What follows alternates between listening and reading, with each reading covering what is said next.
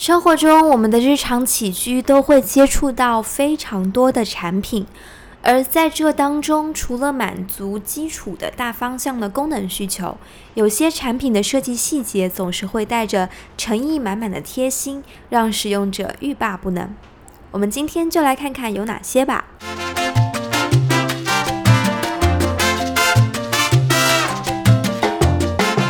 Facebook、Slack 和 Medium 都在加载页面内容的时候，使用了类似线框图的浅灰色 placeholder 来告知用户你马上会看到的页面的大致结构布局，这样似乎会让你感觉加载的更快。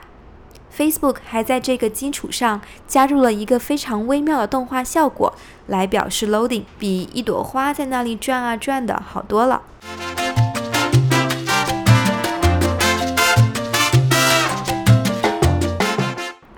在锁屏界面下方两个角落会出现图标，可以通过上滑快速启动。右下角通常是照相机，而左下角的应用会随着场景和你的使用习惯自动调整。比如，如果你每天早上八点起床都会 check 邮件，那你每天早上八点看到的锁屏界面的左下角可能是邮件应用图标。如果你每次去到某个大商场都会打开大众点评，那么你每次去到这个商场打开的锁屏界面左下角可能就是大众点评的 APP。我每天上下班都会听 Podcast，只要我插上耳机，左下角的应用图标马上就会变成了我的 Podcast APP 的图标。而且这里还有一个小细节。就是它允许你在没有解锁的情况下，通过上滑右下角图标来快速拍照。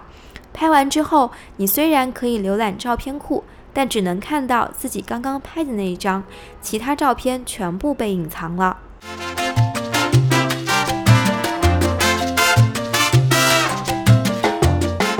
Virgin America 航空公司在家打印用的登机牌设置，它可以对折两次，变成一个小小的卡片，放在兜里或者放在钱包或者护照里面。叠完之后，一面是给机场工作人员看的，上面只有工作人员需要的信息；另一面是给游客看的，只有游客需要的信息，并且信息的优先级设计得很好。一眼就能看到最重要的信息。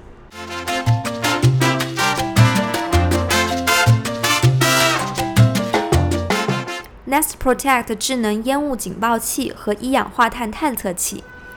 美国的抽油烟机都很弱，因为美国人不炒菜嘛，所以经常煎个鸡蛋什么的，就会惹得烟雾警报器大响。恨不得吵醒整个小区。有美国的朋友以前住的房子，他们都把厨房边的烟雾警报器给拆了，后来才觉得是件很危险的事情。直到后来发现了 Nest Protect，它可以在探测到微弱烟雾的时候，就用喇叭提醒我说厨房里有烟雾，可能会触发警报。这个时候你就知道该开窗通风了。之后如果烟雾继续加重，才会响大声的警报。当然，能用手机 APP 取消警报也是件很方便的事情。